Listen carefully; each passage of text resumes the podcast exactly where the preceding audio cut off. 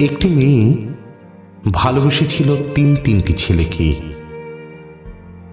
চৈত্র রাতে ওরা তিনজন মেয়েটিকে ডেকে পাঠালো। অজয় বলল, আমি তোমার ঘোড়া, ওঠো আমার পিঠের উপর, লোকে দেখুক।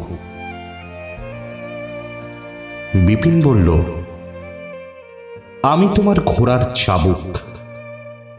আমাকে তোমার গতির জন্য কাজে লাগাও। সুজয় এসেছে বাঁকুড়া থেকে শহরে পড়তে। বলল, সুজয়, আমার কোনো ক্ষমতা নেই। আমি হলাম মাটি। তোমার পা যদি কখনো এই মাটিতে পড়ে ভেবো আমার কথা। ছুটল ঘোড়া, চাবুক চলল ঘোড়ার পিঠে সপাং। এবং মাটি ঘোড়ার খুঁড়ে নিষ্পেষিত হল। উঠল চাঁদ, উঠল ঝড়, ঝড়ের সঙ্গে বৃষ্টি।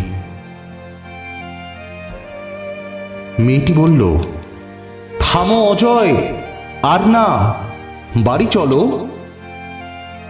কোথায় অজয়? অজয় তখন অশ্বত্থামা হত। থামো বিপিন! বিপিন তখন এক অতি নিষ্ঠুর চাবুক। তাহলে মাটি, ওগো বাঁকুড়া, তুমি ওদের থামাও! সুজয় বলল, আমার কোনো ক্ষমতা নেই। আমি হলাম মাটি। তোমার পা যদি কখনো এই মাটিতে পড়ে ভেবো আমার কথা।